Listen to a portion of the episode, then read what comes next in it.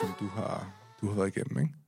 Jeg tror, sidst vi talte sammen, der var du stadig en del af Soundbox. Det er faktisk sjovt, jeg har tænkt på det, fordi at øhm, det podcast, vi lavede sidst, ikke? der var jeg nærmest sådan, der var jeg ret meget i depressionen. Var du der? Ja.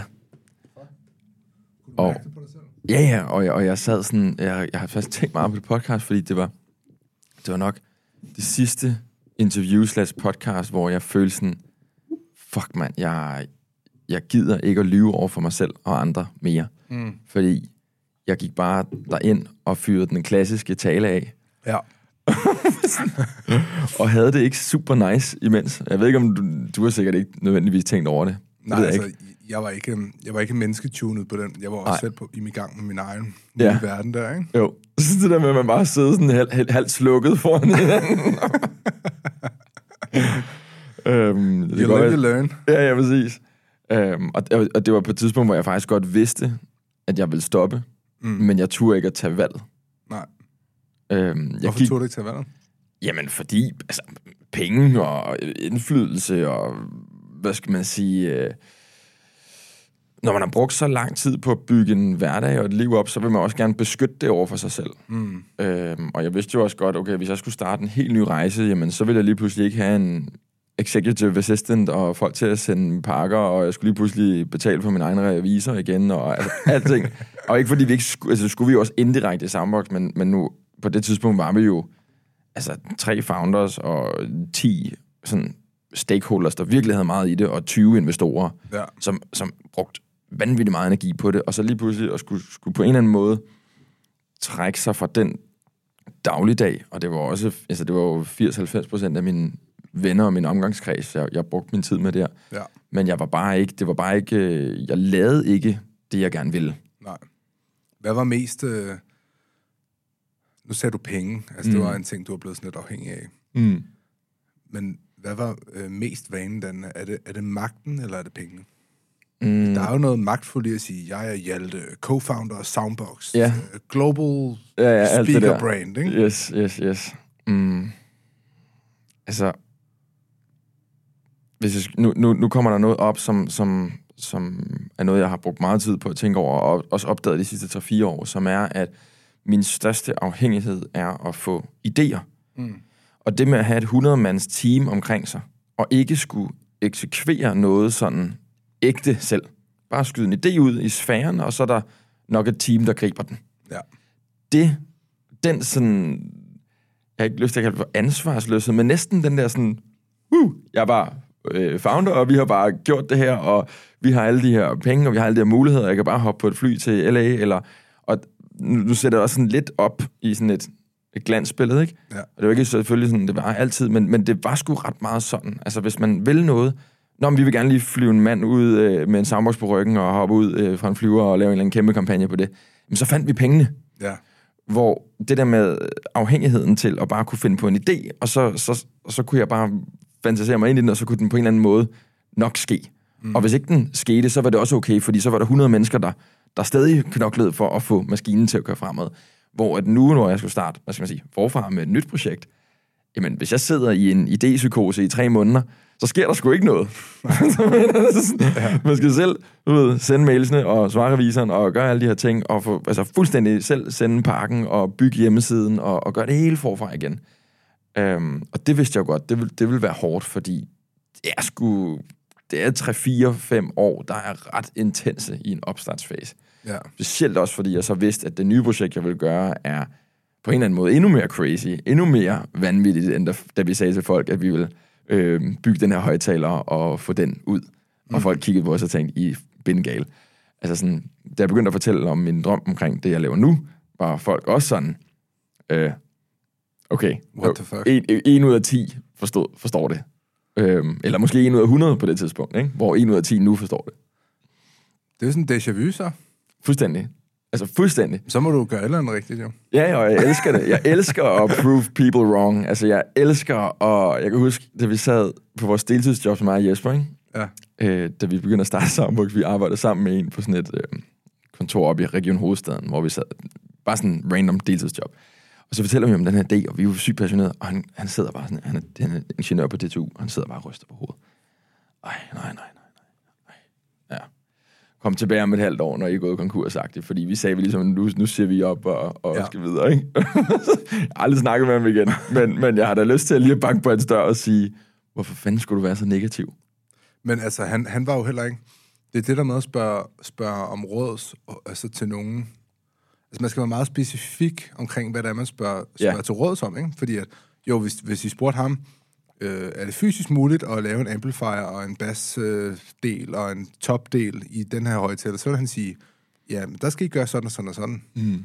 Men hvis man fortæller en ingeniør om, om øh, du ved, hele konceptet, altså den her lifestyle speaker, som Ja, og er. tre 18-årige gutter, som, som der bare lige er væltet ind fra gymnasiet på det der.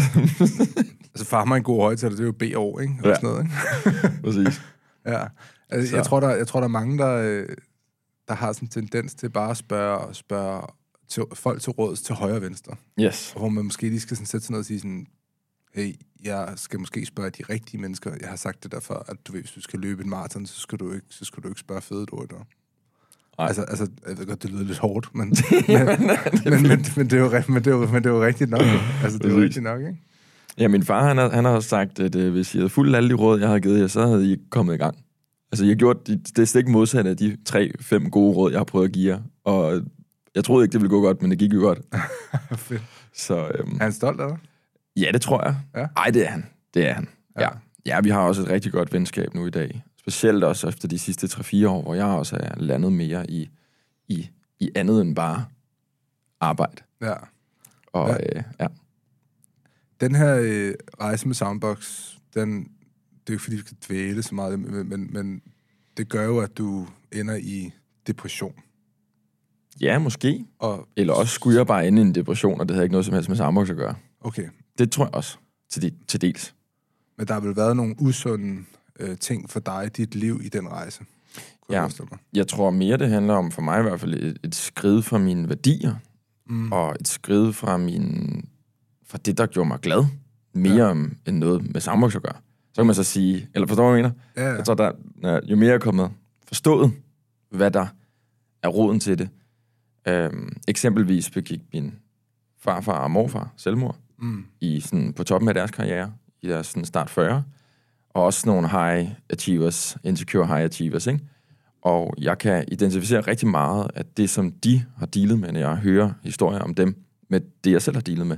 Mm. Så jeg tror også, der er noget, der ligger langt, langt, langt dybere, og noget, vi slet ikke forstår, som nogen vil kalde sådan gen- generational trauma, eller, øhm, eller bare et meget kreativt hoved med enormt meget energi. Det er det der artisthoved, hvor altså, folk jo oplever depressioner og øh, udsving og alt muligt. Øh, og man hører jo så mange historier. Men det er fandme smukt, du siger, nu beder jeg mærke, at du siger, det var ikke Soundbox, det var mig i Soundbox. Ja, ja, Der selvfølgelig. var, der var, det var også 100%. ansvar. Ja, 100 procent. Det har været en stor del af min rejse de sidste 3-4-5 år. Mm. Og virkelig komme hjem og sige, der er sgu ikke noget galt med, med det, vi i bund og grund gjorde.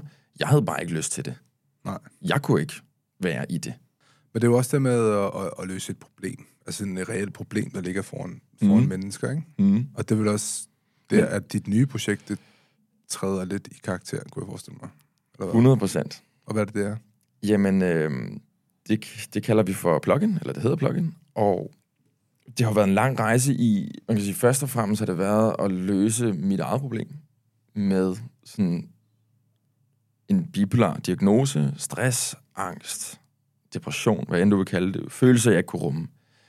Og en ekstrem kreativitet og lyst til at skabe, og så meget drive og så meget energi, som kunne blive til ekstrem hedonisme eller afhængighed eller eksplosion, af, som bare ikke var særlig hensigtsmæssig. Mm. Og så at finde, du ved, balancen imellem det. Balancen mellem privatlivet og forretningen og festen og det, som jeg, jeg har det helt fint med at kalde for det spirituelle, eller energi, eller hvad fanden du nu. Det, som vi ikke lige sådan kan, kan måle og veje endnu. Mm. Øh, finde balancen mellem alle de her ting, og så bygge et eller andet livsstilssystem og et produkt for det. Og så er det blevet helt til konkret til, at nu laver jeg saunagus, som er sådan lidt ud over det sædvanlige, fordi det går meget dybt. Jeg tager en masse meditations, breathwork, yoga, alle de der holistiske. og læst rigtig meget om neuroscience og øh, kemien bag hjernen, fordi jeg også skulle forstå min egen diagnose.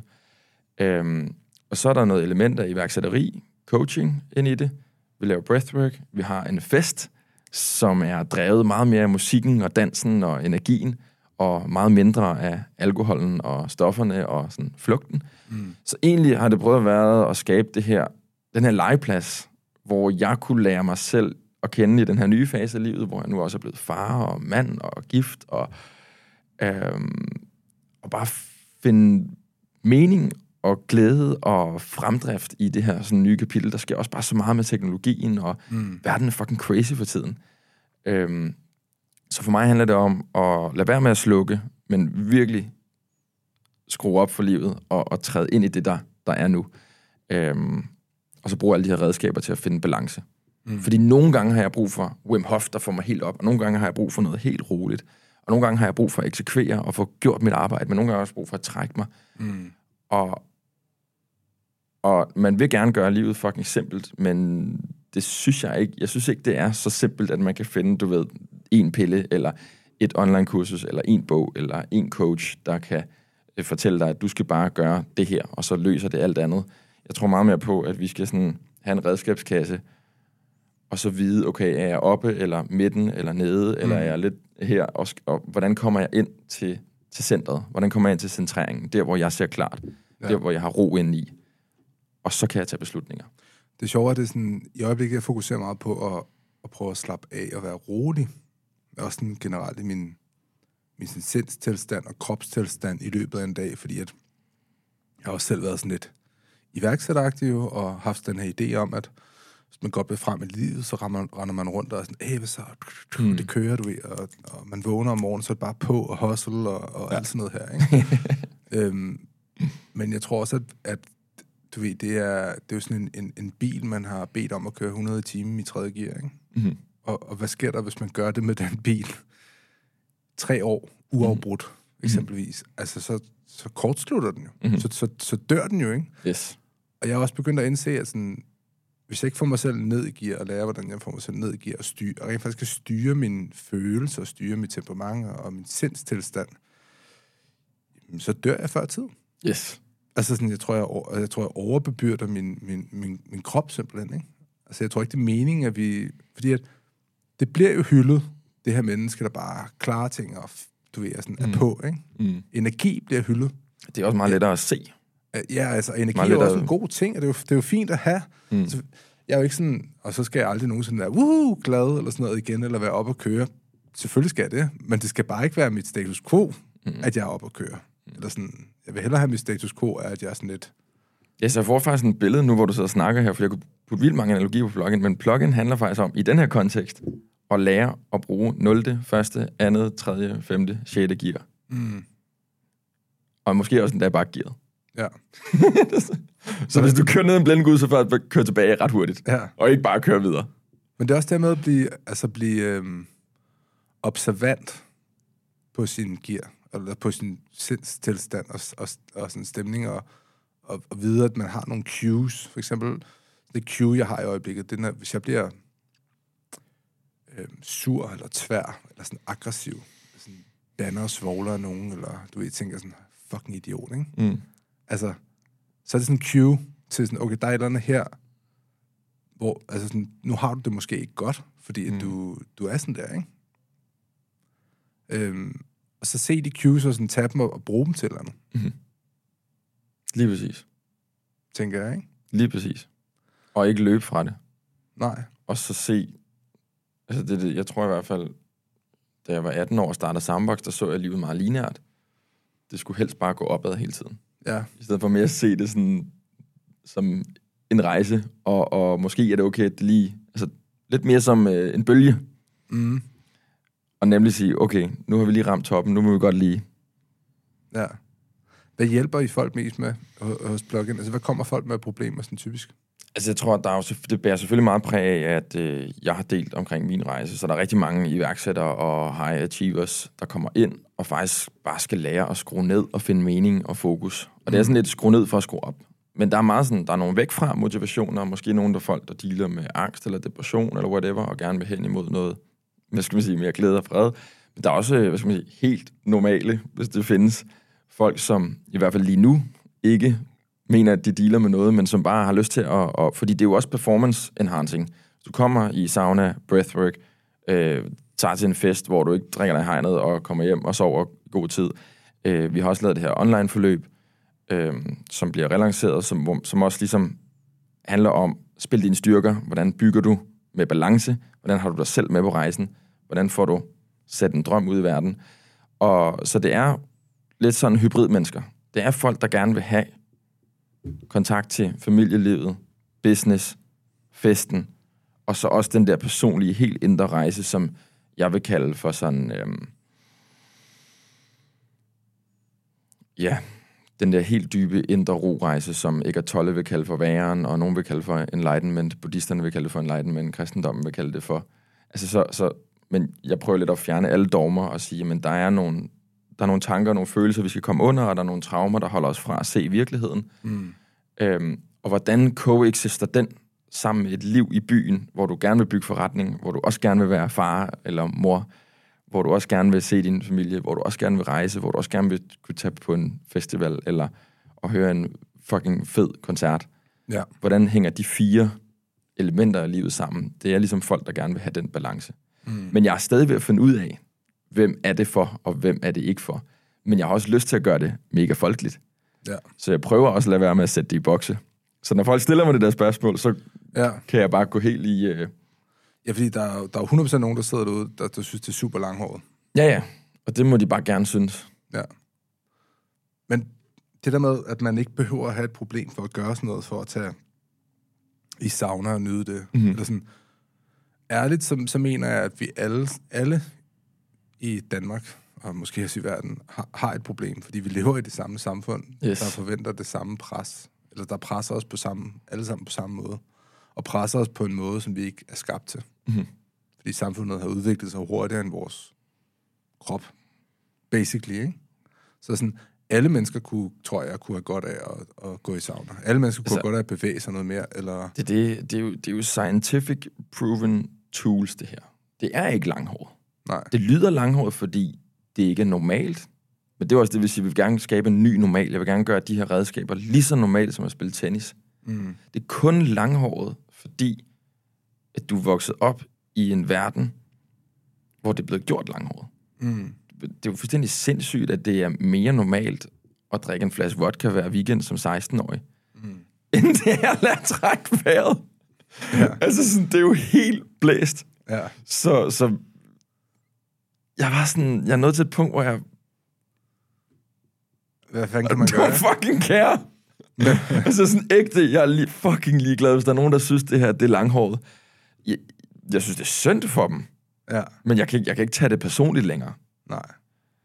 Fordi dataen, hvis du bare gider at google dig lidt til det, Ja, Der er jo altså hjernefor, fucking Andrew Huberman, ikke? Jamen, der bare, altså- altså, bare Ja, ja. banker, banker facts ud, ikke? til det, og, og, og ja, det er heller ikke, fordi jeg sådan, sådan vil tage alkohol fra nogen. Jeg kan sagtens stadig nyde alkohol. Jeg havde tre år, jeg slet ikke drak, men det, skulle- det havde jeg brug for for at lære lidt balance selv, fordi jeg var sådan en type, der drak en hel flaske vodka, hver gang jeg festede i gymnasiet. Ikke? Det kender jeg ikke noget til. Nej, præcis. øhm, så jeg er ikke ude på at tage alkoholen fra nogen, og jeg er ikke ude på at gøre nogen forkerte, men, men det er jo bare fucking ærgerligt, at vi lever i et samfund, hvor det er langhåret, og, og vil arbejde med sådan medmenneskelighed og sundhed, og Ja. sætte sig ind i en sauna og trække vejret. Altså jeg kan godt huske første gang, jeg kom til yoga, og der var nogen, der trak vejret den her sådan... Ja. Det er pisseirriterende, hvis man ikke har hørt det før. Men det, der faktisk sker, er, at vagusnerven bliver aktiveret. Vi aktiverer det parasympatiske nervesystem. Hele vores krop for at vide, at jeg er tryg. Fordi du kan ikke lave den her lyd. Sorry, hvis du synes, det er irriterende. Men du kan ikke lave den her lyd, hvis der er en bjørn, der løber efter dig. Nej. Så det betyder, jeg er tryg. Det betyder, nu har vi tændt bålet. Mm. Der er mad.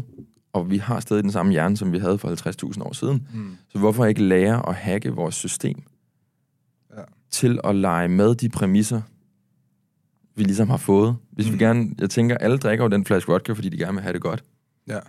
Eller spiller lotto, fordi de gerne vil have det godt, eller arbejder Men 10 der er år. så meget, altså du ved, der er så meget, øh, og jeg kender, jeg kender mange, der er sådan der, ikke? Altså når man, når man prøver noget nyt, Mm. så, får, så, så ruller øjnene. Men det er jo... Og nu er han i gang igen, ikke? men det, jeg så men- ser, er jo meget mere frygt.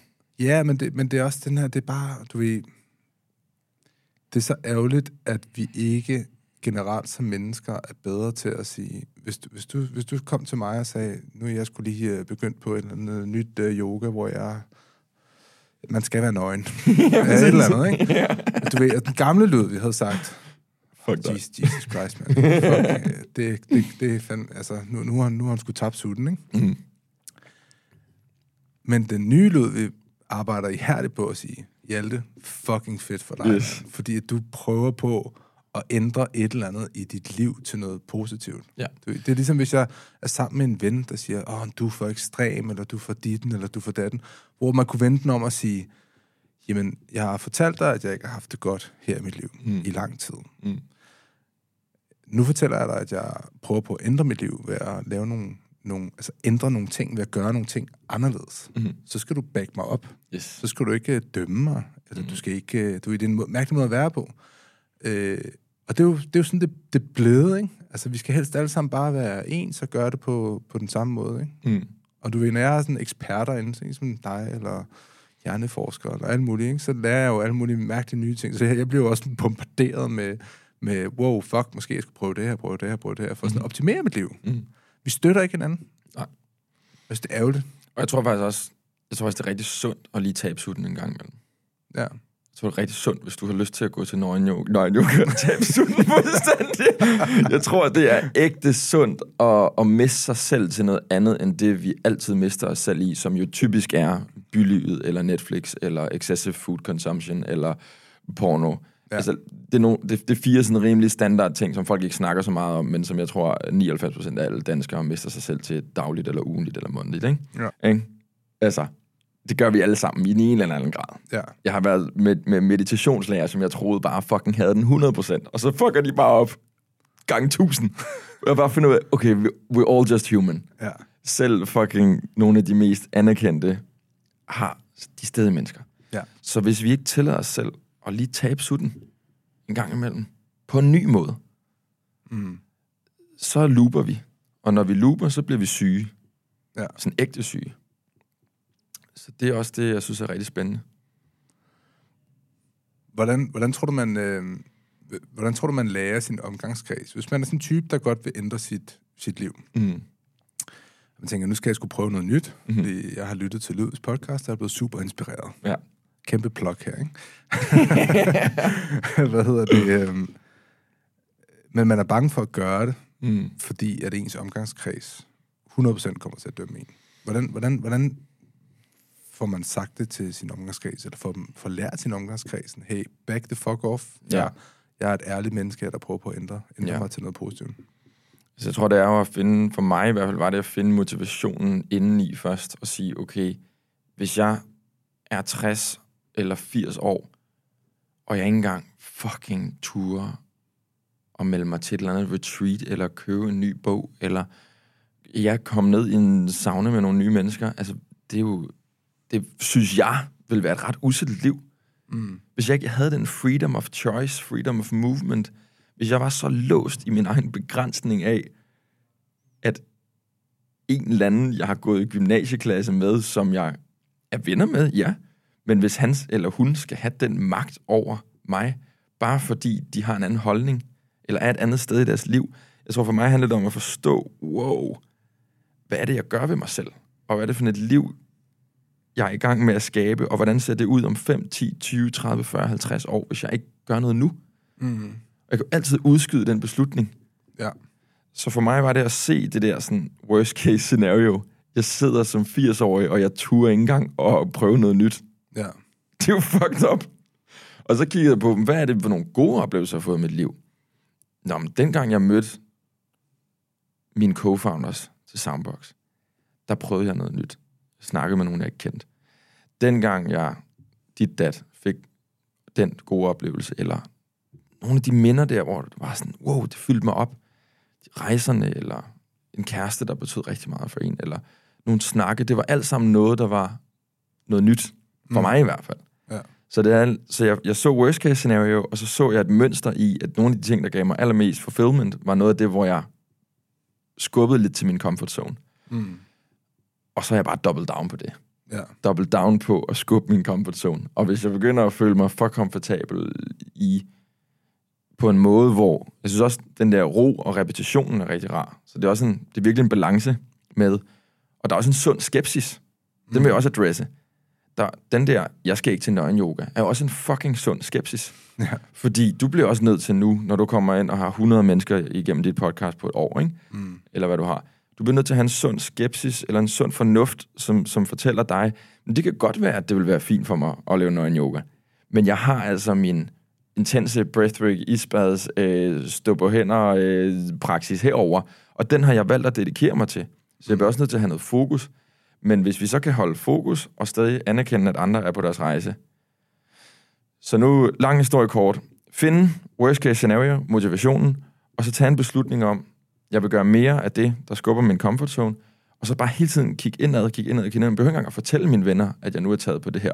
ja. Jeg kan bare sige, at jeg har taget sommerhus, hvis det er så skræmmende for mig. Men det er også det, altså man må også godt doubte status quo. Altså, hvis jeg lægger en, øh, en video op med øh, en person, som jeg følger på de sociale medier, som måske har et ekstremt liv og lever ultrasundt og tager Mhm. en masse kosttilskud og Mhm. dyrker øh, sauna og yoga og koldvandsbade, og så lægger den op og skriver, jeg synes, det er mega inspirerende det her, Mhm. så er det næsten 80% af de kommentarer, jeg får, er sådan noget, det er for ekstremt. Ja. Det er for meget Ja. det er for, det er for vildt, det er for sindssygt. Altså, Mm. du, og det er den her antagelse af, at, at den person, som jeg lægger en video op af, Mm. at han har et lorteliv.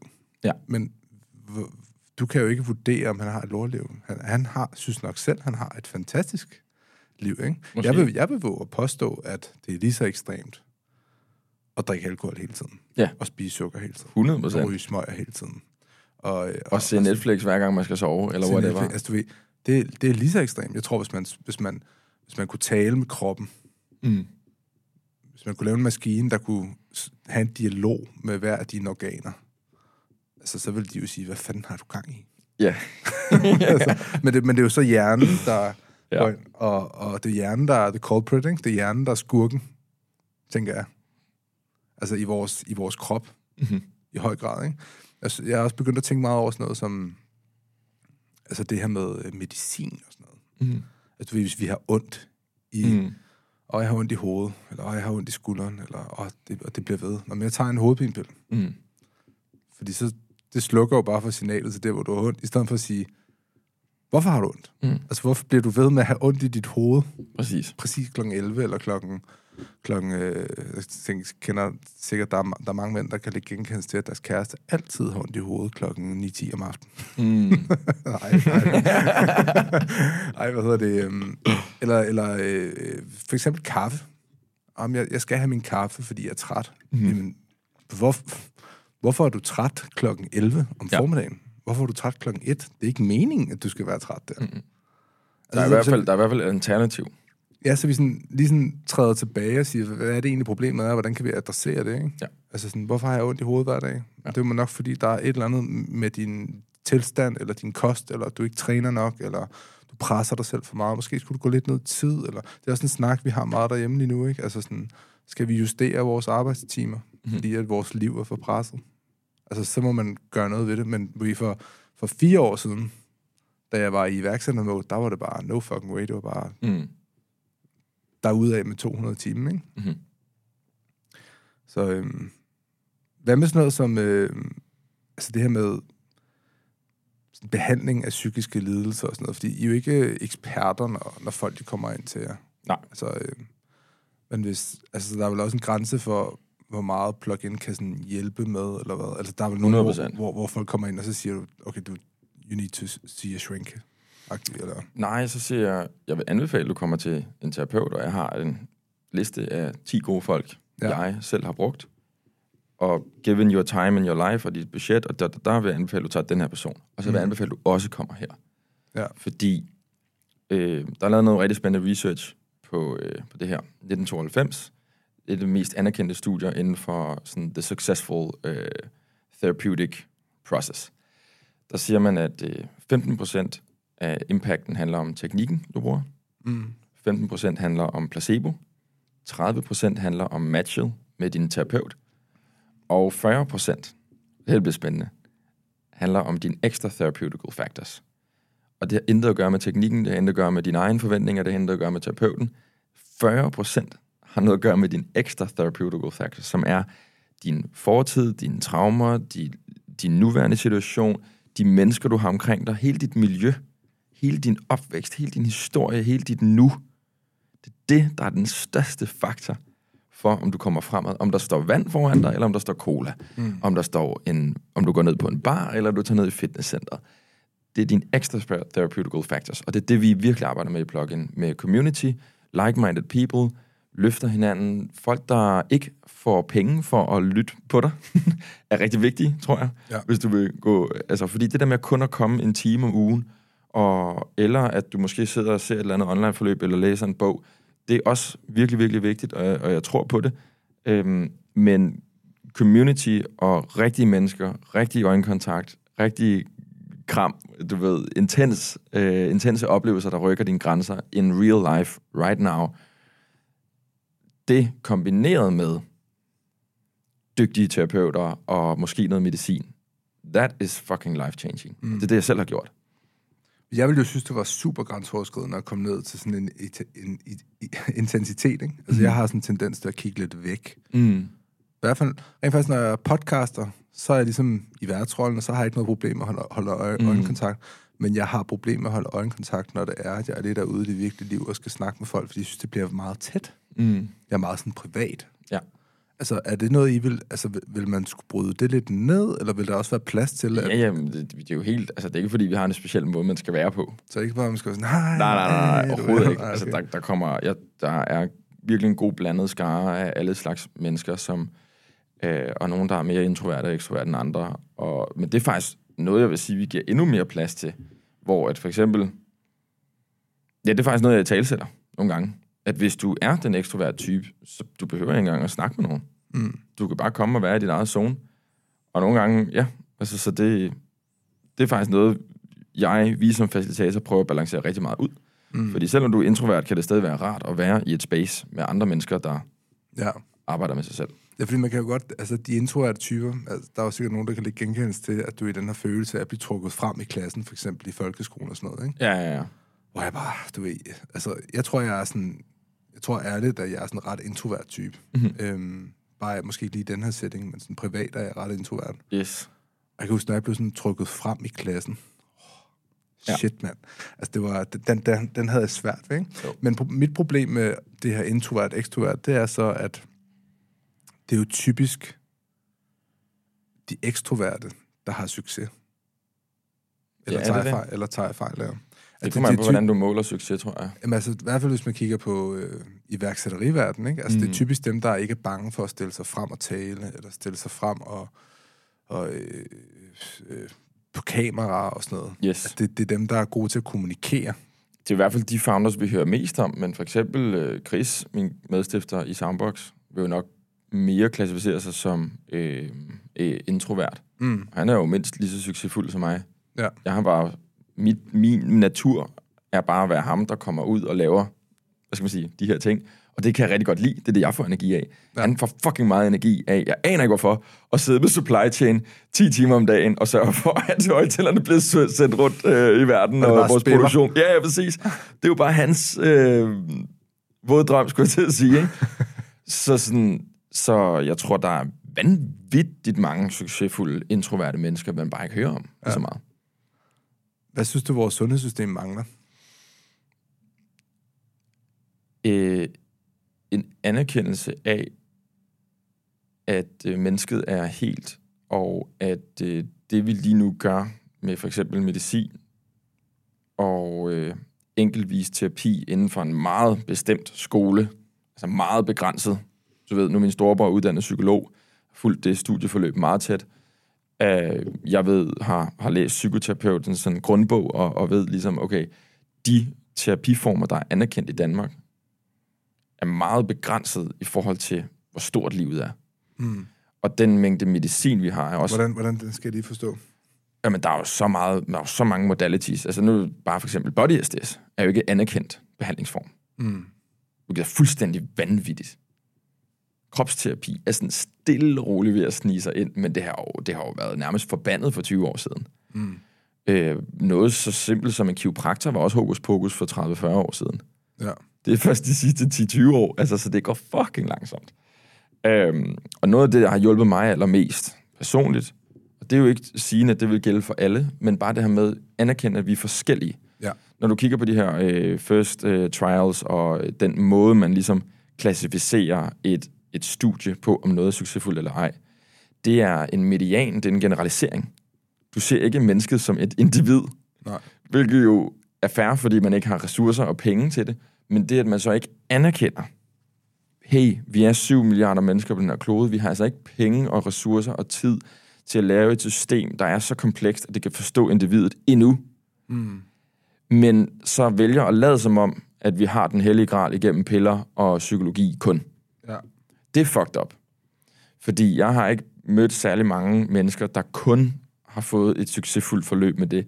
De atleter og iværksættere og musikere og artister og øh, folk, jeg har mødt rundt omkring i verden, der virkelig har også har, er nogle af dem, der måske kæmper allermest med diagnoser osv., de benytter sig af ikke anerkendte metoder. Mm. øhm, Er der også noget psykedelika? Sådan? også det. 100 procent. Det er jo også... Men det er jo faktisk ved at blive ægte anerkendt. De ja. forsker jo psilocybin på Rigshospitalet. Ja. Og det har været fuldstændig livsændrende for mig. Altså, hvis jeg ikke havde set det, det, jeg har set i nogle af de ture med supervised, dygtige behandlere, som desværre ikke er anerkendt endnu, men dygtige, dygtige folk, der har dedikeret deres liv til at arbejde meget seriøst med plantemedicin. Hvis jeg ikke havde set de ting, så tør jeg ikke at tænke på, hvor jeg har været i dag. Altså, jeg, jeg ved ikke, om jeg havde... Jeg, ja, Hvad så du? Det kan jeg ikke forklare dig. Men jeg så... Hvis du kan se mit smil nu, ikke? Mm.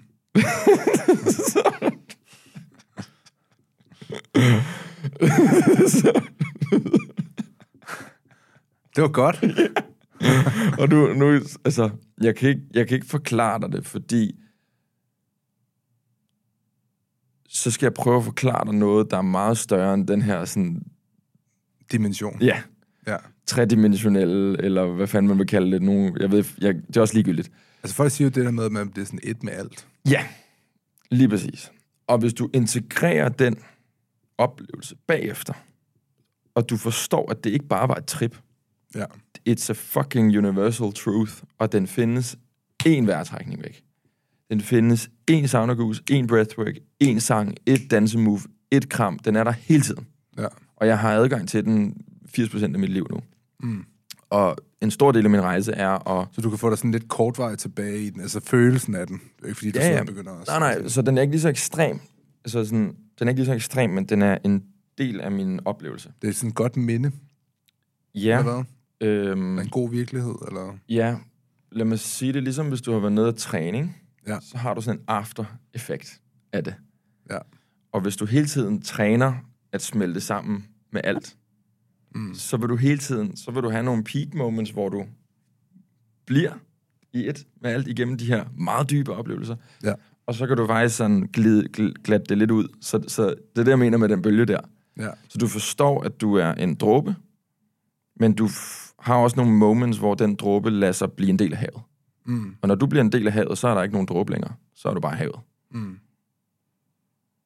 Det, altså, det bliver lidt nøgen det her. Det er fucking nøgenjogagtigt, men, det er, men det er fantastisk. Altså, jeg er fucking... Altså, jeg er nået til et sted i mit liv, hvor... At, fordi også jo mere jeg er bange for at stå ved det, jo mindre forstår jeg jo, eller jo mindre tør jeg være. Tør Ja. jeg være det? Er man ikke, når man har prøvet sådan et... øh, Fordi det er jo guided, når det du har prøvet. Hvad var det? Psilocybin, eller? Jeg har prøvet øh, psilocybin, sådan lovlige trøfler fra Amsterdam. Ja. Øh, du kan jo flyve halvanden time til Amsterdam, så kan du ned og købe en butik. Helt lovligt. Jeg har, også, jeg har mikrodoseret. Og så har jeg været på et par ayahuasca retreats mm. øhm, med en, hvad skal man sige, uddannet terapeut. Ja.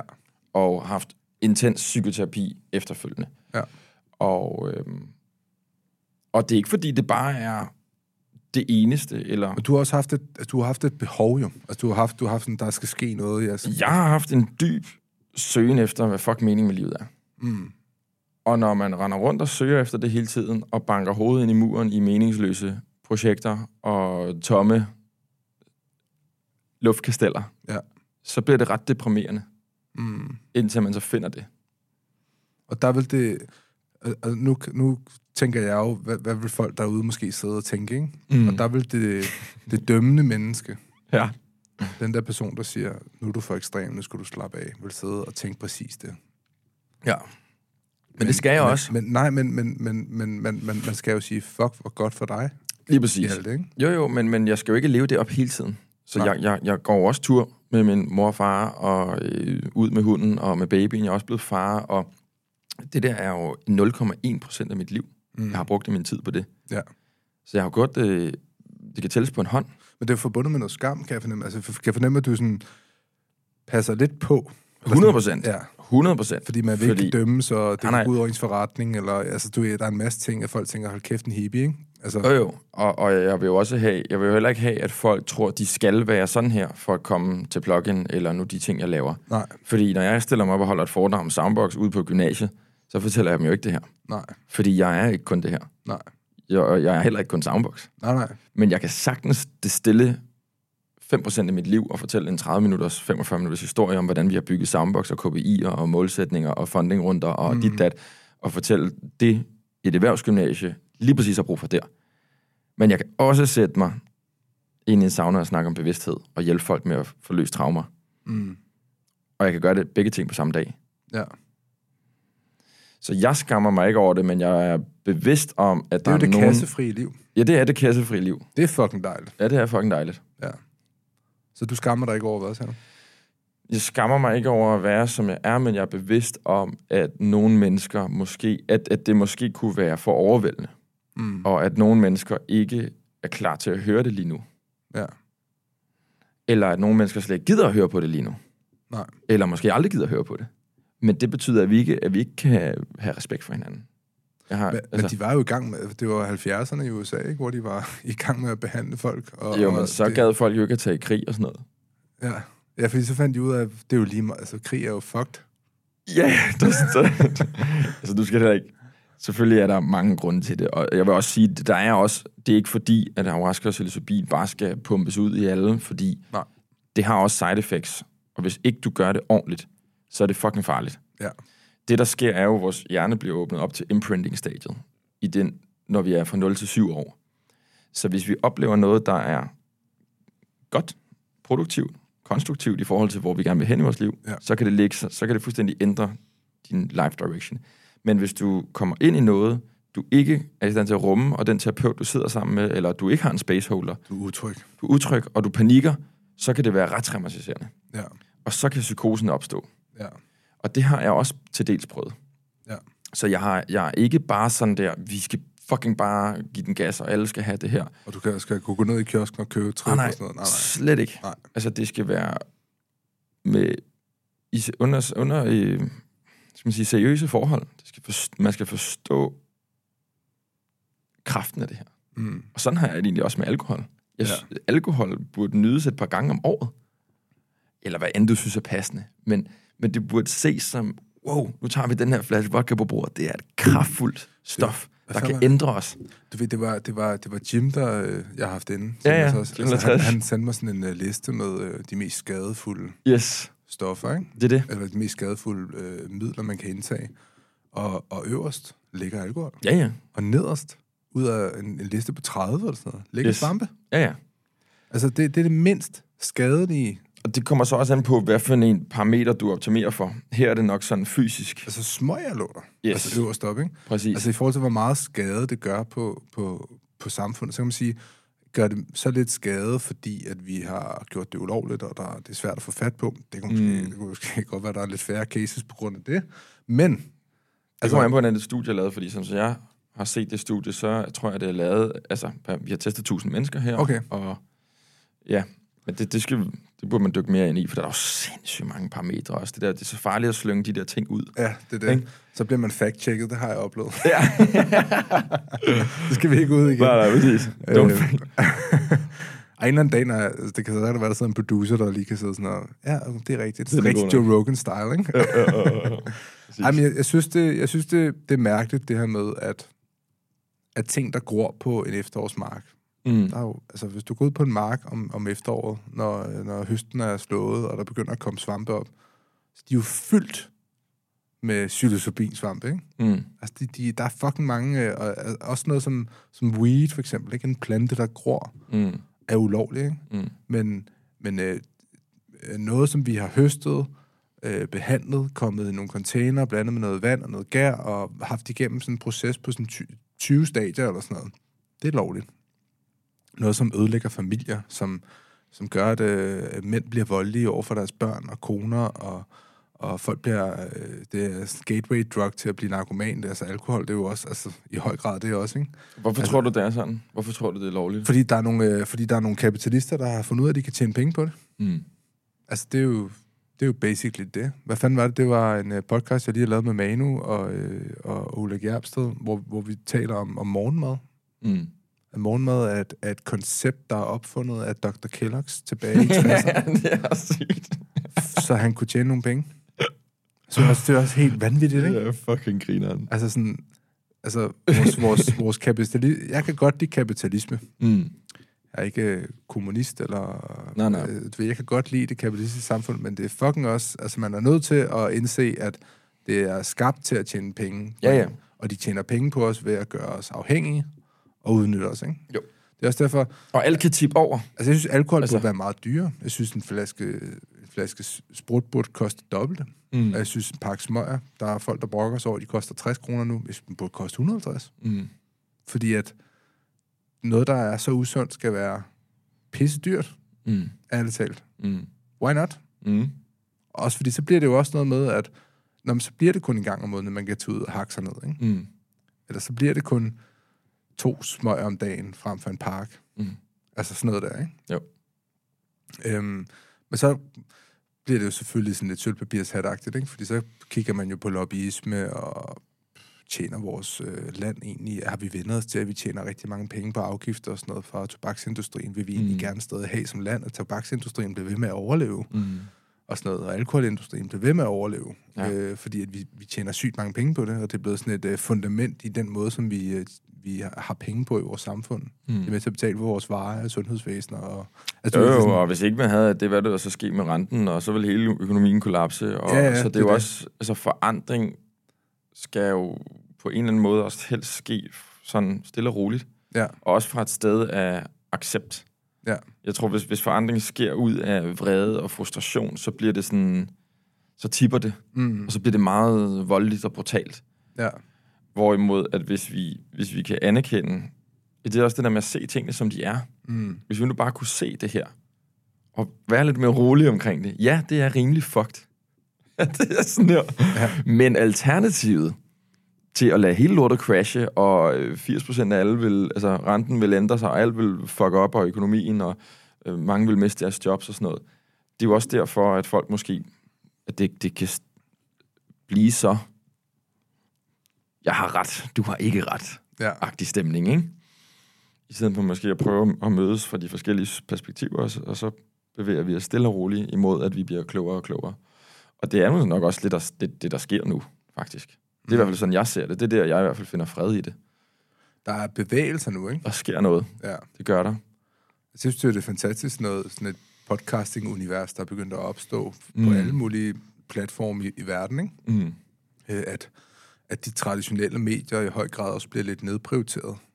Ja, ja. Og, og at, at, at, at der begynder at blive plads til øh, dialog og snak og samtale og sådan noget, ikke? Mm. Øhm, Altså, nu har jeg jo lavet et par interviews, som gør, at øh, de der store medier, der jeg skal lede længe, altså jeg skal virkelig stole på den journalist, mm, fordi de er simpelthen så dygtige til at tviste sandheden. ja, Jeg lavede et interview med TV2 Eko her forleden, ja. For et halvt år siden, og det blev fuldstændig røvknippet, fordi de havde en eller anden agenda, der skulle øh, have kliks. Kunne du fornemme det, da du sad der? Ja, men jeg, jeg valgte at stole på journalisten, som sagde, at du har final say. Men så kommer overjournalisten op og siger, at det har vi ikke på skrift. Åh, oh, nej. Altså, det er fuldstændig fucked up. Og så snakkede jeg med en presseafgiver, og han sagde bare, ja ja, that's how it is. Og der, der mistede jeg sgu også min... Altså, Det er utroligt, mand. Jeg havde, Ja. jeg havde en, der, øh, der, øh, der skrev øh, til mig, fordi at jeg havde haft en, en, øh, en gudinde, der de mente havde sagt noget, der var forkert angående noget Bluetooth og skimmelsvamp og sådan noget. Øhm, og der tager vi så, det er mit første sådan fact-checking ting, der har været, hvor en journalist hun spørger, om jeg må ringe, og dum nok som jeg er, jeg, skulle, jeg har bare fået at vide efterfølgende, du, du skulle bare sige en kommentar, så du kan ikke stole på journalister. Nej. Og jeg er jo helt noob, ikke? Så jeg bare sådan, ja, selvfølgelig, helt sikkert. Og så øh, sådan helt øh, grønskolding, og jeg snakker så med hende og, og siger sådan, "Jamen, prøv at, hun, og hun stiller så spørgsmål sådan, "Jamen, er det ikke dit ansvar, og det er din platform, og har du ikke et ansvar? Og så sådan, nej, jeg mener sgu ikke, at... Øh, vi snakker som alt muligt andet, men du Mhm. ved, det der, jeg mener ikke sådan, at det, jeg mener også, at folk selv skal bruge deres hoved og selv undersøge nogle ting og sådan noget, og Mhm. altså selvfølgelig har jeg et ansvar, du ved, hvis, hvis du sad og sagde, at du ikke kunne lide sorte mennesker, så skulle jeg nok gå, gå amok på dig, ikke? Mhm. med, med kritiske spørgsmål, ikke? Øhm, men jeg mener ikke 100% at, at hvad folk siger i min podcast er mit ansvar Mm-hmm. som sådan. Altså, Nej. øh, du ved, det er en, en ærlig, åben samtale, det er det formatet er, så bliver det lagt ud. Øhm, så hvis der er noget, du godt vil have klippet ud, skal jeg nok klippe det ud. Det, det gør jeg også nogle gange, ikke? Mm. Øhm, og der udkommer den der artikel så, og jeg troede, det skulle handle om det her fucking Bluetooth, men overskriften på artiklen var, podcastverden mener ikke selv, han har et ansvar. Så hele, altså hele præmissen for artiklen, der egentlig Ja, ja, omhandlede, at, at de mente, at der var en, der havde sagt noget forkert omkring Bluetooth, Ja. blev så drejet, fordi "Nå, men det var jo ikke sexet nok. Mm. Blev så drejet til, podcastverden mener ikke, at han har et ansvar. Ja. Så han havde artiklen om det, ikke? Ja. Altså, øh, jeg var sådan, okay, nu har jeg lært det. Det hedder ingen kommentar fra nu af. Mm. Øhm, så øh, ej, men jeg tænker, du må have nogle, øh, nogle gode erfaringer i forhold til, øh, i forhold til, i forhold til sådan noget medievandhed. Ja. ja, det synes jeg. Jeg synes egentlig mest, jeg har haft sådan gode oplevelser med det. Okay. Men lige den der, den her for nylig her. Hvis det er et portræt, så er det vel okay, ikke? Eller hvad? Eller kan de også twiste et portræt? Jo, men det var jo det, altså, øhm, jeg blev ligesom øh, til kontakt til, og jeg ville gerne snakke om den her forandring, jeg har lavet, og rejsen fra Soundbox til nu, og, øh, og gjorde det meget tydeligt, at, at jeg vil ikke have, at det skulle være en offerrolle øh, artikel, fordi det er ikke sådan, jeg føler det. Nej. Jeg føler, det er en mega spændende rejse, som, hvor jeg fik rigtig meget gavn af, også at lytte på andres personlige erfaringer i at komme videre fra depression og nedture, og altså sådan den her rejse med bipolar, og jeg ved, der er vanvittigt mange, der deler med det, ja. og rigtig få steder, hvor du kan få sådan ærlig information. Og det fik jeg ligesom fortalt til dem, og det synes de er med var... til at skabe sådan en positiv forandring. Ja. ja. Og så blev det bare den vildeste offerrolle video med, hvor, og jeg havde virkelig tillid til journalisten, så hun guidede mig ind i nogle ret mørke steder, hvor jeg også fik sat udtryk på noget, og jeg fik sådan, altså også sådan grædt ud. Så det blev nærmest sådan en terapisession i in the moment, og jeg, jeg gav mig virkelig hen til det, og stolede virkelig på det her. Og så kan du virkelig klippe sådan en time sammen til to minutter, og bare tage altså, de tre minutter, hvor det var hårdt, og hvor at det var intenst, det kunne du så bare klippe sammen øh, til ja, en, noget, der kunne ligne en offerrolle-situation. Ikke? Øh, og fuldstændig klippe i tiden. Du tager 10 år og kollapser det sammen til to minutter, og ikke fortæller, at du har gjort det. Ja. Øh, så det er jo sådan... Ja, det var, det var ikke en fed oplevelse. Det er også et godt eksempel på, når man sidder derude og absorberer medier. Ja, ja. Altså, altså sådan, være, være kritisk. Vil virkelig være kritisk. Og det er jo også derfor, jeg synes, sådan noget her er spændende med, med og hvor der også, så, så er der ligesom, der bliver plads til, at vi måske tager en afstikker, og folk kan tænke, at det var ikke så relevant for mig. Mm. Men i det mindste får du det meget mere ufiltreret, du får det meget mere råt. Ja. Og det er også noget, jeg sådan, ja, tror ret meget på, at vi, det vil være godt at vælge færre medier og gå dybere. ja. Så bare blive mega fan af Ludvigs podcast, og kun høre det. Ja, jeg håber sgu, at øh, folk hører andre podcasts også. Ja, ja. Jeg, synes, det, jeg, synes, det, jeg synes, det er fucking fedt. Øhm, det er også sådan en, en tanke, jeg har haft omkring konkurrence. Ikke? Mhm. Jeg synes, det er fantastisk, at der dukker rigtig mange podcasts op, fordi mm. det modner også markedet. Altså, Ja. sådan, altså sådan, det gør, at der er andre, der tænker, wow, fedt, podcast, det kunne jeg sgu godt lide, lad mig prøve at høre nogle andre ting. Og så falder der forhåbentligvis nogen over hos mig også, fra dem af, og, og også omvendt og sådan noget. Ikke? Altså, øh, så have sådan en, have sådan en, øh, en kærlig tilgang til konkurrence. Altså, det synes, jeg, det, det, det synes jeg er fedt. Specielt, når man kommer fra sådan et uh, iværksætter-mode, hvor at folk omkring en bare skulle dø, ikke? Det øh, er jeg også virkelig stor tilhænger af, at den kærlige tilgang til konkurrence. Ja. Og nemlig se det som, og det er også noget, jeg faktisk, et af de principper sådan i Spil de styrker, og det, den coaching, jeg laver i forhold til sådan plug-in iværksætteri, Ja. er det her med, hvis du tør være tro mod dig selv, og du tør være tro mod dine værdier, jamen så vil der altid være et marked for dig.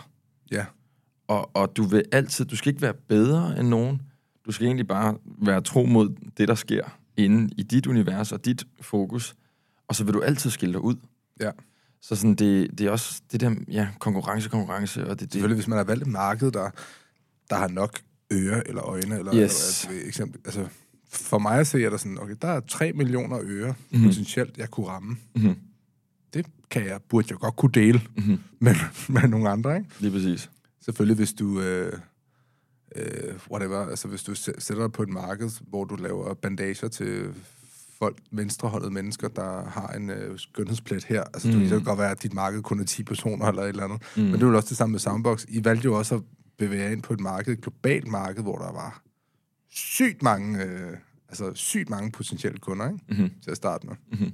Prøv at, jeg har øh, en af mine næste gæster, det er Yogan.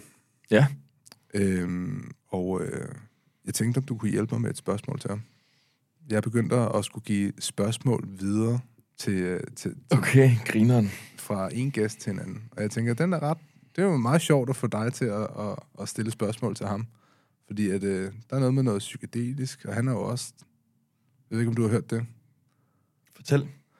Han har jo øh, stoppet sit, øh, sit øh, 10-årige, 20-årige kokainmisbrug Mm. efter, en, øh, efter en, en guided session øh, hos, øh, hos en, der, der hjalp ham igennem det her med, med, med psykedelika. Ja, det er vildt. Øhm, så han er gået fra at være helt fucked Mm. til at være... Det er jo det, jeg antager. Jeg har ligesom læst hans historie, ikke? Mm. Jeg har ikke talt med ham endnu. Mm. Til at være clean. Så hvis vi skulle stille et spørgsmål, hvad kunne du så stille ham? Jeg sætter dig på spidsen her. Ja, jeg vil jo gerne have sådan en teams samtale med ham. Ja. Du må gerne komme ind og lytte med, hvis det Ja, det, det kan jeg godt finde på. Jamen, øhm... okay. Nu har jeg selv også dealet sådan med, med sådan en ret funktionel afhængighed med weed og alkohol, men har ligesom også selv af- haft en rejse med afhængighed og de traumer, der ligger bagved, og den flugt fra sig selv.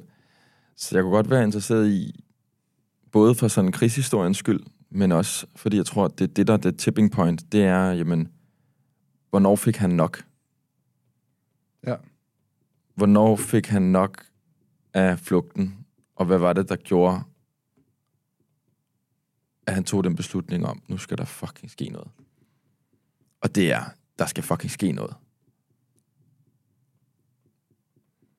Fordi jeg ved, det er det, der er det afgørende moment i sådan en afhængighedsrejse. Og det er også noget af det, vi overser, når vi gerne vil have, at vores venner, eller familie, eller pårørende, eller kollegaer skal ændre sig. Men det er, at de har ikke fået nok. Og det er et rigtig spændende tema, det her med at få nok. Fordi mm. vi, skal, vi skal have lov til at køre så langt ud, Mm. og den, få den frihed til at fuck så meget op til, nu har jeg fucking fået nok. Nu har jeg mættet det her lort ind i mig, det her traume. Nu, nu har jeg fodret det her så meget, at jeg har fået nok. Mm. Det kunne jeg godt tænke mig at høre. Så bliver jeg den første, der lytter. Ja, jamen, det, er, det er ret interessant, hvad der gør, at han ender der mm-hmm. til at få den realisation. Mm-hmm. Ja. Fordi jeg er sikker på, at han har haft en barndom, og han har haft travlt og alle mulige anerkendelser, han har brug for at slukke det. Men hvordan, hvorfor fik han nok? Ja. ja det er jo interessant. Og det, og det er, hvad er det, der, hvad er det, der gør, at folk får nok? Hvad var det, der gjorde, at du fik nok? Mm. Jeg havde, øh, jeg havde sådan et crash, hvor at der var bare så mange ting, der ramlede omkring mig. Mm. Øhm, og jeg vågnede flere, øhm, flere dage om ugen og bare kiggede mig selv i øjnene og tænkte, nu, i dag, nu tager jeg mig sammen. Nu gør jeg det. Øhm, og så er der en historie, som jeg ikke fortæller sådan rigtigt offentligt, men som jeg godt kunne tænke mig at stå ved. Så jeg kan godt fortælle den, mm. men så skal der lige være forbehold for, at vi, vi lige vurderer, om den skal med bagefter. Ja, selvfølgelig. vil, du- vil du gerne have den? Ja, ja. Fordi det var den. Det var den, hvor der virkelig skete noget. Øh, så der skete det, at øh, jeg som 21-årig er lead på at sætte vores kontor op over i USA. Mm. Og vi har fået fundet rigtig mange penge, og vi har investorer, og jeg tænker ligesom, det her, det må være svaret på mit liv. Altså at kunne, kunne rykke derover og have fundet, øh, du ved, venner i LA og kontor, og virkelig knoklet for at sætte det op derover. Og så skal jeg lige hjem over jul, og jeg har sagt til venner og familie, at nu, see you, nu bor jeg derover, ikke? Ja. Øhm, og så øh, kommer jeg ind i... Øh, så, så, var vi, så, så var jeg hjemme i Danmark, Mm. og vi tog, øh, tog ud at feste den 26. december, Ja. sammen med Jesper og nogle af de andre gutter. Og så øh, skulle vi lige rulle en joint ind ja. på den her klub her. Ja. Og, og jeg var så stiv, at jeg rullede en joint i mit pas. Nå. Nå! så det var sådan, det var lige det, det mest praktiske, fordi jeg skulle til lufthavnen kl. 8 om morgenen dag efter, ikke? Så, øh, så der er bare... Så jeg kommer ind i lufthavnen og har sovet to timer, og jeg er så, så lam, at jeg ikke altså, forstår noget. Så jeg giver dem bare mit pas, og der er ikke weed i mine lommer eller noget, men der er bitte, bitte små tobaksrester i mit pas. Nej. Og det ser hende der, passkontrollen, fordi de jo... Og jeg, jeg, jeg, jeg er fløjet til Boston på det tidspunkt, så jeg står i USA, Ej, nej. under federal law, hvor at i Kalifornien, som jeg skal flyve over til, der er det jo lovligt. Weed er lovligt derovre, ikke? Du kan gå ned i en ja. Apple-butik og købe det. Men der, hvor du står, er det... Nej, det er ligegyldigt, hvor du står. Hvis du er i en lufthavn, er du under federal law. Okay. Så det vil vi betegne som smugling, basically. Nej. Øhm, og det er, jo, det er jo mit livs største fuck-up, det her. Ja. På en eller anden måde. Men Ja. det er også mit livs største gave. Mm. Så man må gerne synes, jeg er dum eller et eller andet, men når jeg kigger tilbage på det, så er jeg fucking glad for, at det skete. Fordi ja. jeg var så fucked up op til det her tidspunkt. Øhm, og jeg havde det ikke godt. Nej. Altså, jeg havde det meget bedre i gymnasiet, da jeg ikke havde alle de der ting. Mm. Men øhm, hun tager mit pas og kører det igennem, og de kører sådan en straps på det, og den tester positiv for THC. Ja. Og, og, og jeg, står bare sådan der, ja, ja, altså, calm down, ikke? Ja. Det var virkelig sådan, jeg var meget chill, fordi jeg tænkte, det, det kan slet ikke blive et problem, det her. Ind til afhøring, fuldstændig ligesom med de der øhm, film der, Nej, man er bange. to store... Jo, jo, jeg sagde, jeg var... Jo, jo, og afhøring, og vendte tasken på hovedet, og... Øhm, altså, alt blev gennemtjekket. Min mail blev gennemtjekket, min telefon blev gennemtjekket. Og, øhm, og så siger de så, jamen, øh, du, du kommer ikke ind på et fly, men du skal hjem til Danmark, og så skal du ligesom... Og jeg var sådan, hvad fanden sker der, og hvordan kan det være så slemt, og... Mm.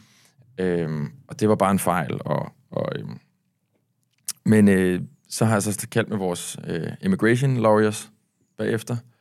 Og øh, de siger så, jamen du bliver, altså du kommer ikke ind i USA de næste 15 år. What? Ja. Fuck, hvor sygt. Ja. Øhm, fordi du er blevet ligesom charged af, af det her øh, under federal law. Øh, så, øh, men på det tidspunkt rejser jeg ind på ESTA, Mm. Og vi var stadig i gang med at opbygge establishing-fasen. Og det gjorde, at øh, plot twist er, at jeg kommer ind i USA halvandet år efter. Okay. Og jeg får mit visum og alt muligt. Og det bliver det livs, det er mit livs fucking største gave, det her. Mm. Fordi min rejse starter som, altså ret tidligt som 21-årig, Mm. med at, at kigge indad og tage ansvar. Mm. Fordi jeg kunne godt se, at nu, jeg kan jo ikke skyde skylden på nogen. Jeg kan vælge at sige, at vi var 10 gutter, der sad og rullede den der joint sammen, men, men i sidste ende var det mig, der var dum nok til at give mit pas og sige, vi, vi ruller en joint her, ikke? Ja. Og det var mig, der var dum nok til at gå op og give hende den der. Så, så for første gang i mit liv var der ikke nogen, øh, jeg kunne skyde skylden på. Nej. Så jeg blev nødt til at bare sige, det var fucking dumt, det der. Mm.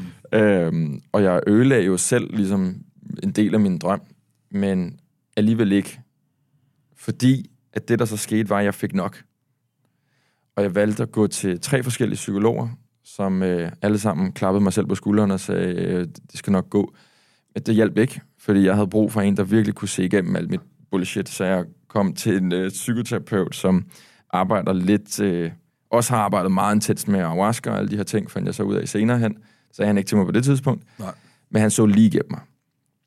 Og han, han, altså der er lidt mennesker, der har knækket mig før ham. Mm. Så han prikkede bare til mig. Altså, der gik 10 minutter, så sad jeg bare og tudbrølede. Okay. Fuldstændig. Altså, som om han bare sad og prikkede til mig med en pind, som om jeg var et abe i et lille bur. og han sad bare og prikkede til mig, og jeg kunne bare ikke undslippe ham. Altså, det var så sindssygt. Jeg har aldrig prøvet noget lignende. Det var den mest voldsomme, indtil det bare sådan... Ja.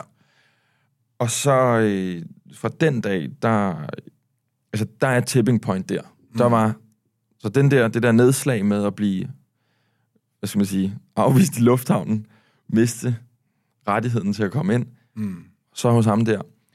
Og han siger så til mig, jamen, øh, du har addiktive træk. Altså, du har træk af en, der er afhængig. Og så begynder hele min addiction-rejse, kommer i sådan noget community for det, og det er også der, jeg virkelig begynder at forstå the power of communities, og stopper med at drikke, tage stoffer og weed. Ikke fordi stoffer har været en så stor del af min rejse, men alligevel prøvede det et par gange, men, men min, min primære ting var weed og arbejde og alkohol. Mm. Øh, det fungerede rigtig godt for mig. Ja. Så kunne jeg ikke mærke mig selv. Nej. Bare rigtig meget arbejde og masser af idéer og brainstorms og rende rundt og snakke, og, men altså hele Ja. tiden fuld eller skæv, ikke? Og det stoppede jeg jo så med. Og så når man kommer i det her program, som er meget anerkendt, men så lytter amerikanere, fordi det kommer ud af USA. Så hvis man forstår den her verden, så ved man godt, hvad jeg snakker om. Øhm, men det er så underordnet. Og på halvandet år får jeg flippet mit liv fuldstændig. Øhm, og bliver godkendt og får mit visum igen, og bliver, altså, får de her redskaber. Og ikke fordi jeg bliver perfekt, men jeg begynder at opleve mig selv i sober tilstand. Mm. Og så finder jeg jo også ud af, okay, selv uden alle de her drugs, og uden alt det her, og med alle de her redskaber, så er der nogle enorme emotionelle udsving. Og så er det jo også, at jeg senere hen får den her bipolar 2-diagnose. Og, når, og det er jo så, har jeg fundet ud af, er the root cause.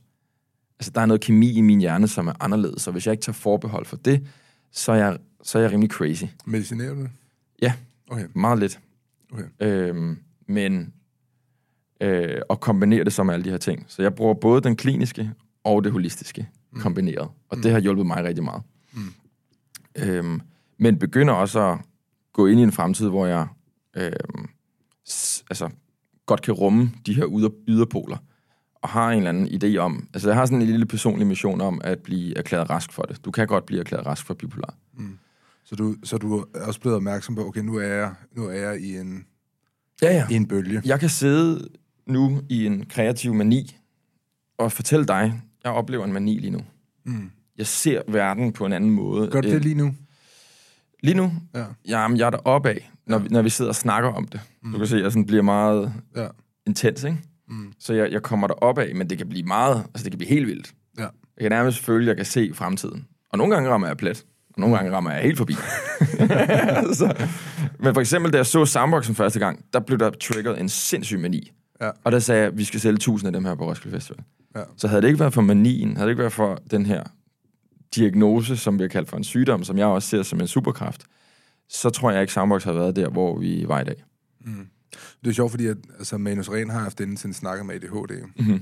Og der er jo Det ligger enormt meget op hinanden. Ja, der er jo forskere, der siger, øh, altså, der er forskere, der siger, at jamen, folk med ADHD og, og, måske, og folk måske med det, du har haft, har mm. Haft en, en, en mening i, i det liv, vi har haft, fordi dem med ADHD har været dem, der var gode til at gå rundt og finde spor og Mm-hmm. finde dyrene, og så var nogen, der var stærke, var genetisk fremme der og kunne Yes. løbe hurtigt. De fangede dem. Øh, Så var der ja, folk, der kunne forskellige ting. Ja, ja. Du har jo bare adgang til et felt af ressourcer, som normale mennesker ikke har Ja. adgang til, når du har en diagnose. Jeg var til lægen og blive, øh, blive screenet. Og så bonger jeg bare ud på alle parametre på den der ADHD-screening. Så, så prøver jeg på, at så ringer jeg til psykiater. Jamen, der er, øh, vi have tid her om øh, halvandet år. Ja, What? Ja, det er helt godnat. What the fuck? Det Ja. ja. ikke. Og jeg har også fundet ud af, at jeg tror, at det er derfor, jeg godt kan lide at ryge. Fordi at Smøger eller weed? weed. Ja. Fordi det får, min, det, får min, det får min femsporede hjerne til at blive til et spor. Yes. Bare lige et par timer. Yes. Og det, det er sådan ret dejligt. Mm-hmm. Men jeg har til gengæld ikke det der afhængighedsgen i mig i Nej. så høj grad. Så sådan, den har jeg med mig, så jeg er ikke blevet sådan afhængig af det, Nej. kan man sige. Og det tror jeg sagtens på, man, man, man kan lære at bruge det som... Jeg ser alt som værende poison and medicine. Ja. Hvis du kan fucking også drikke for meget vand. Ja, Er det ikke vildt? jo. Så alt er jo medicin eller poison. Mm. Alt afhængig af, hvordan du bruger det. Ja. Og øhm, ja, så øh, Jamen, øh, jeg synes, at øh, det var mega fedt at snakke med dig, Hjalte. ja, vi kunne bare blive ved. Ja, vi kunne blive ved for evigt. Men øh, det skal jo stoppe på et eller andet tidspunkt. Så må vi lave en toer. Tror du, man kan tage den her historie med til sidst, uden at folk tror, jeg er helt crazy? Ja, ja, sagtens. Øh, Der er du sgu for hård ved dig selv. Jeg, Ja. altså, jeg tænkte nærmest, er det bare det? Ja, okay. Men altså, det kommer selvfølgelig også fra en gut, der har levet professionelt af at drikke alkohol og tage kokain i 14 år, ikke? Perfekt. Stærkt. Så ja, den synes jeg, vi skal have med. Det synes okay. jeg 100% vi skal. Fedt. Men altså, øh, hvad hedder det? Fedt, og tak fordi du gad kigge forbi. Selv Og, tak. øh, Du skal igen en anden gang, hvis du har lyst. Kæmpe fornøjelse. Og så, så, så skal vi have introverden ned i uh, plugin saunaen eller til breathwork eller et eller andet. Jeg er mega klar. Ja, Fedt. fedt. Vi ses. Det er godt, vi ses med.